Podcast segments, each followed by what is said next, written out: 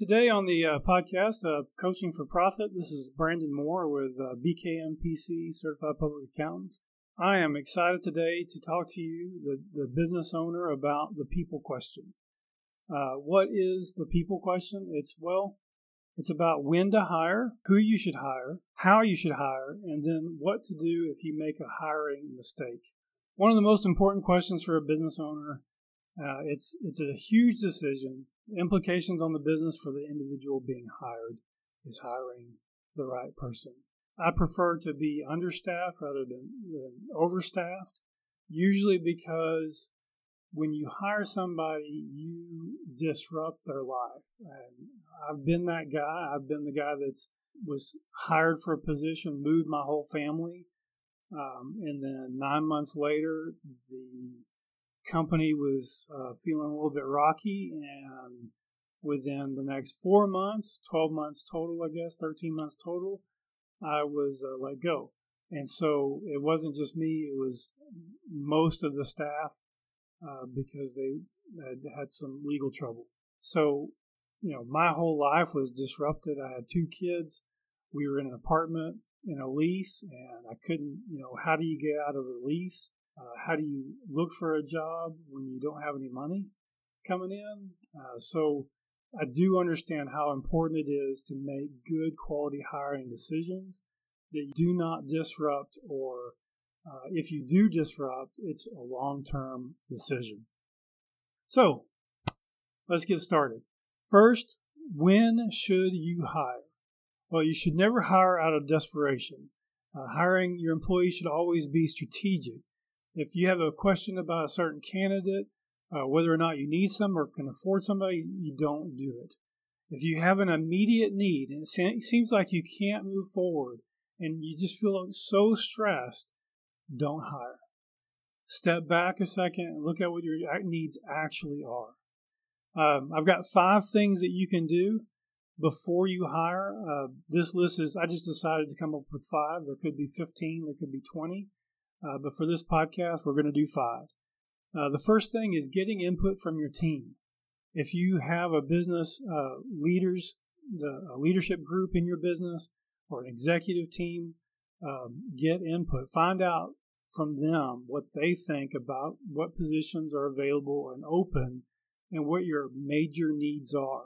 If you don't have a team, uh, for a long time I was a sole practitioner. Um, I had to talk to my friends other business owners, and of course, I talk to my wife. Uh, she's my biggest uh, counselor, has been my, my business counselor for 20 years. So they what the, what your what your business counselors, what your executive team and your leadership team will do is they'll give you an outside perspective. Uh, they'll give you a different perspective of what the needs of the company are and how you should go about filling those needs. The second thing you need to do is review your budget. Uh, there are some consultants that say that maybe you should start a, a, checking account and start putting money into that account to see whether or not you can afford that new person. I'm not saying that you should do that. I'm just saying that that's out there.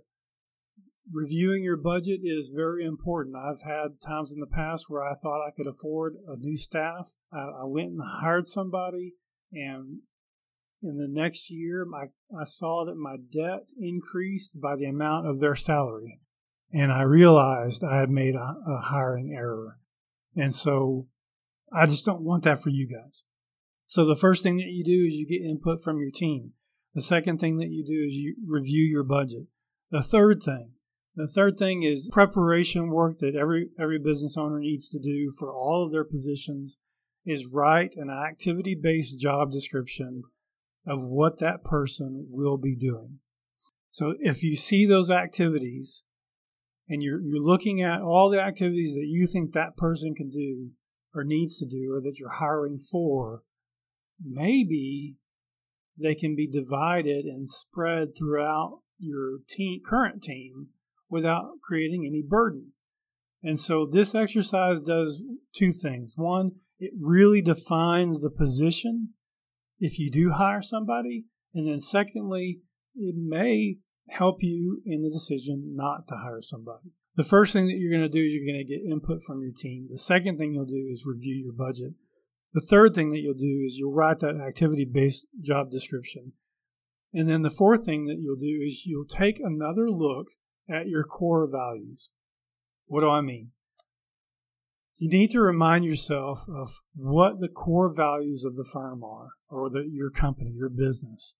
Uh, if you're a sole proprietor, you're reminding yourself about you and, and who you are and what's important to you. Why do you do this? Because any new team member has to be in line with your core values. If they're not in line with your core values, it's going to cause more disruption to have a new person on than to just leave the, the position vacant. So, what are you going to do? You're going to get input from your team. Second, you're going to review your budget. Third, you're going to write an activity based job description. Fourth, you're going to look at your core values to know how, who you're going to hire and what they're going to, what they look like. And the fifth thing that you're going to do is you're going to write down the expectations of the position, the goals, the tasks, objectives for the position, how they be measured. Uh, knowing this beforehand gives you an advantage in the interview process and then even after the candidate comes on board. This is not the same thing as the activity based job description. The activity based job description is what the what the candidate will be doing as an employee. The fifth, number five is the expectations of the position. How will that candidate be measured? What will they be measured against? Will they have to have a certain amount of hours in the job? Will they have to make a certain number of contacts with potential clients? Will they have to uh, meet certain goals or quotas? All of that should be determined beforehand so that the, the new candidate has a clear focus and expectation and knowing what you expect of them and what they should be expecting of themselves. So now, when you've hashed out these five things, you might be ready to start looking for the right candidate. All right, so let's. That was the first point of when you should hire. Let's go on to the next point. It's also very important. It's who should you hire. You know that people are not your greatest asset. That's been said so many times in business. It's actually the right people are your greatest asset. Uh, Jim Collins, author of Good to Great, says that in his book, that it's more important to have the right people than what those people will be, will be doing. It is first who, then what. That's the principle. It's the first who, then what. It's more important to get somebody who is competent, who is energetic, who fits your values, and then find a place for that person rather than the other way around. So, in point four, as we talked about before, we talked about how important it is that you look at your core values in your hiring process. There are a lot of books that discuss uh, what that means. Uh, some of them talk about emotional intelligence. Jim Collins talks about level five leadership. Uh, John Maxwell talks about level five leadership. What makes a good team player? Uh, basically, they all have to do with aligning the values of the individual with the values of the business. Uh, in uh, Patrick Lencioni's uh, Five Dysfunctions of a Team, he describes an individual who's very competent, uh, does well at their job, but it's not committed to the success of the team. The values are not in line. And so, they, because they didn't have the same values as the other team members, that kept the most important function of that team working, and that's trust. If you don't have somebody on the team that everybody can trust to do their job, to pull their weight, to have the commitment to the entity, the organization, there won't be any trust. And trust is so important in any organization. And that's how, that's why in this point, uh, who you should hire should have the same values, should be trustworthy, should be a team player. The next point is how you should hire. And this isn't really a description of the process that you're going to go through, uh, whether you put an ad in the newspaper or an Indeed or where you find candidates, or if you sh- should use a headhunter. Um, instead, it's it's a long-term growth strategy. How do you find, recruit, train, and develop staff for your next generation leadership? Uh, I believe every organization should have a path for leadership. It's so important this isn't necessarily a program, but it's a it's part of the culture of the organization. how you should hire for us has always been intern to advisor, either intern as business to business advisor or intern to tax advisor or intern to financial advisor. What we want to do is we want to hire people who are right out of school or still in school, train them, get them a part of our culture as much as possible, and then develop them in their competency, developing them in, in how the other team members trust them. That is how we we choose to grow. It's not often that I hire from the outside. Sometimes I just have to, and that's where that, those other questions come into place in the in the first point. But in our long-term strategy for growth, we have to have a plan for developing and training leaders. And sometimes people come in as staff accountants, and we want to develop them to where in three to five years they're leading other people and that they're a part of, you know, ingrained part of our team. For us, we treat all interns as if they're full time staff. The only concession that we make is our, our their schedule. Sometimes they still have school, and so we work around that school schedule. But we really try to, if if they're willing to be all in, then we we treat them as all in. All right. So then the last question, last part of this, is what to do if you've made a hiring error. What do I mean by a hiring error? I, it can be a lot of things. For our firm, it's usually obvious when somebody doesn't fit with our culture. A lot of times during the interview, a candidate will, will show signs of having our values, but when they come to work and they become an employee, they quickly shed that interview persona. You know what I'm talking about? That thing that that that you know, makeup, hair, uh, suit, tie, whatever they do to put on for the interview as soon as they get hired, they take it off and you see the real person. Well, sometimes, you know, we try to look for values uh, in that interview process so that when they do take off the interview persona, those values are still there.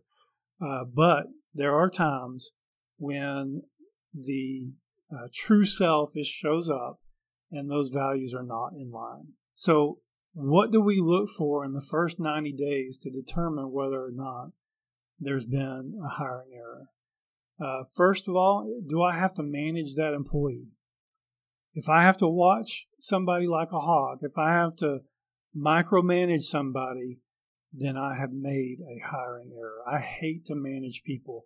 I want self motivated, fully disciplined, fully all in people that will go after, go the extra mile, serve our clients, serve the, the other staff, uh, just have a servant's heart. And if I, if, if they have to be managed, then I've made a hiring error. Uh, second, anybody who is a gossip or tries to turn team members against each other, uh, those people should be removed immediately. I don't even take time to investigate those people. Um, our team works really well together right now. And if for any reason after that person is hired, they there's like animosity between team members, I don't have to ask questions. I say, I'm sorry, this isn't working out, and they are dismissed. I, I just, I, I cannot have somebody, the Bible calls it sowing discord. I just won't allow it at my firm, and neither should you. The, the next reason to to look the thing to look for in the first 90 days is competency. Does their competency match the resume? Uh, sometimes I know I, I, know that there's a learning curve with every new employee.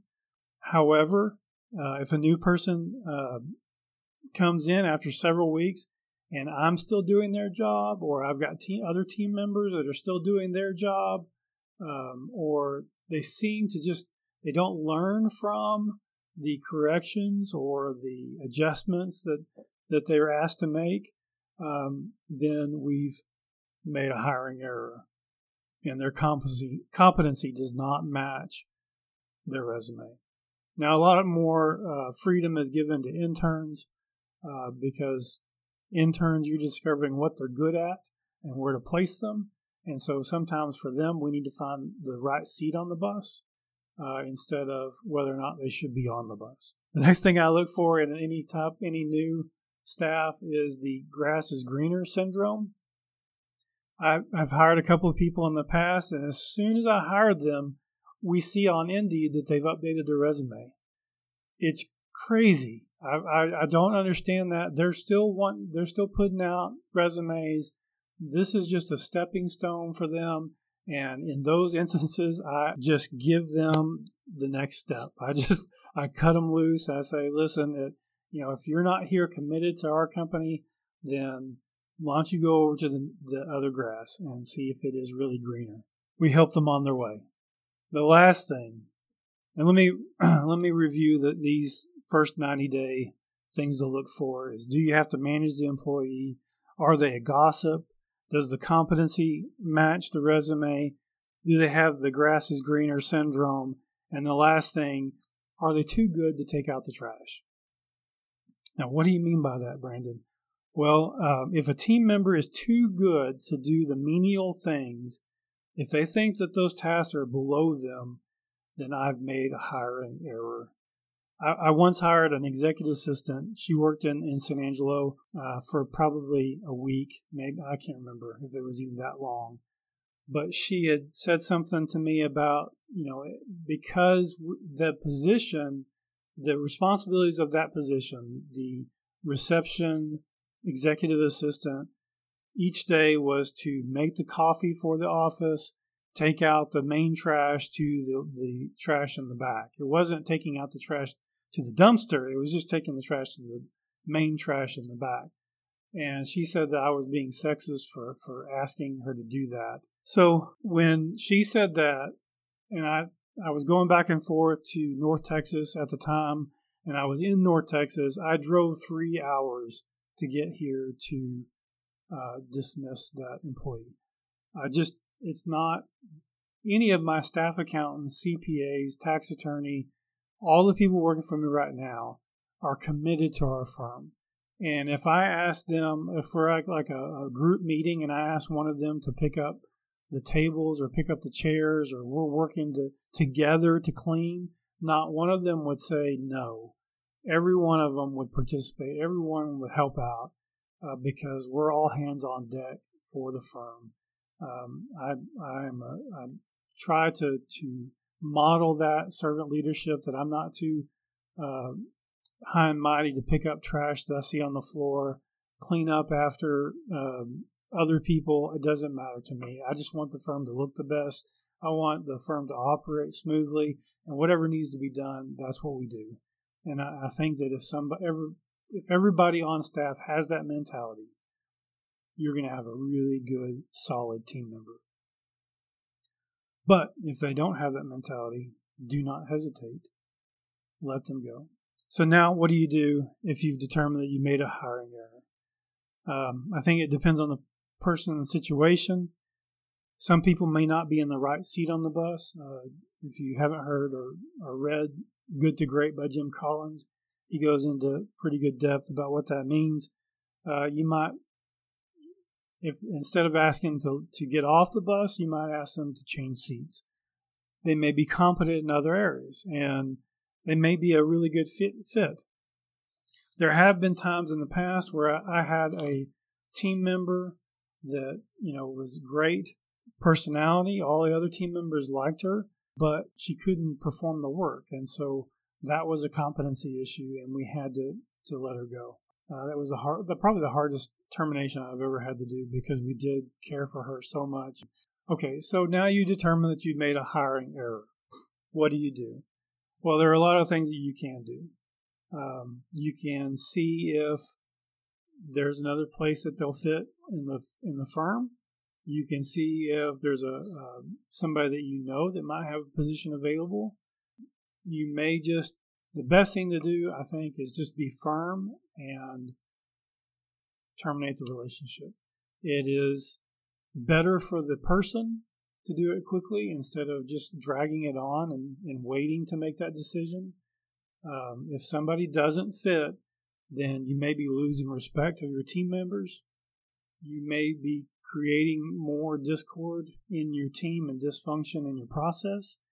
And so the best thing to do is to terminate quickly and either decide whether or not you need to rehire or just disperse the responsibilities to the other team members. Well, this is a little bit longer uh, podcast than I think we're going to do in the future, but I think it's a good one. The people question is a is a question that a lot of business owners ask and they struggle with it. I know it. I struggle with it. It never gets easier to terminate. Not saying that some people are not easier to terminate than others, but the overall decision is not an easy one. And then the, the decision to hire, that's not an easy one as well. So I hope this helps you. Uh, thank you for listening to another episode of Coaching for Profit, where I believe that profit equals your gross potential minus your barriers. Thanks for listening.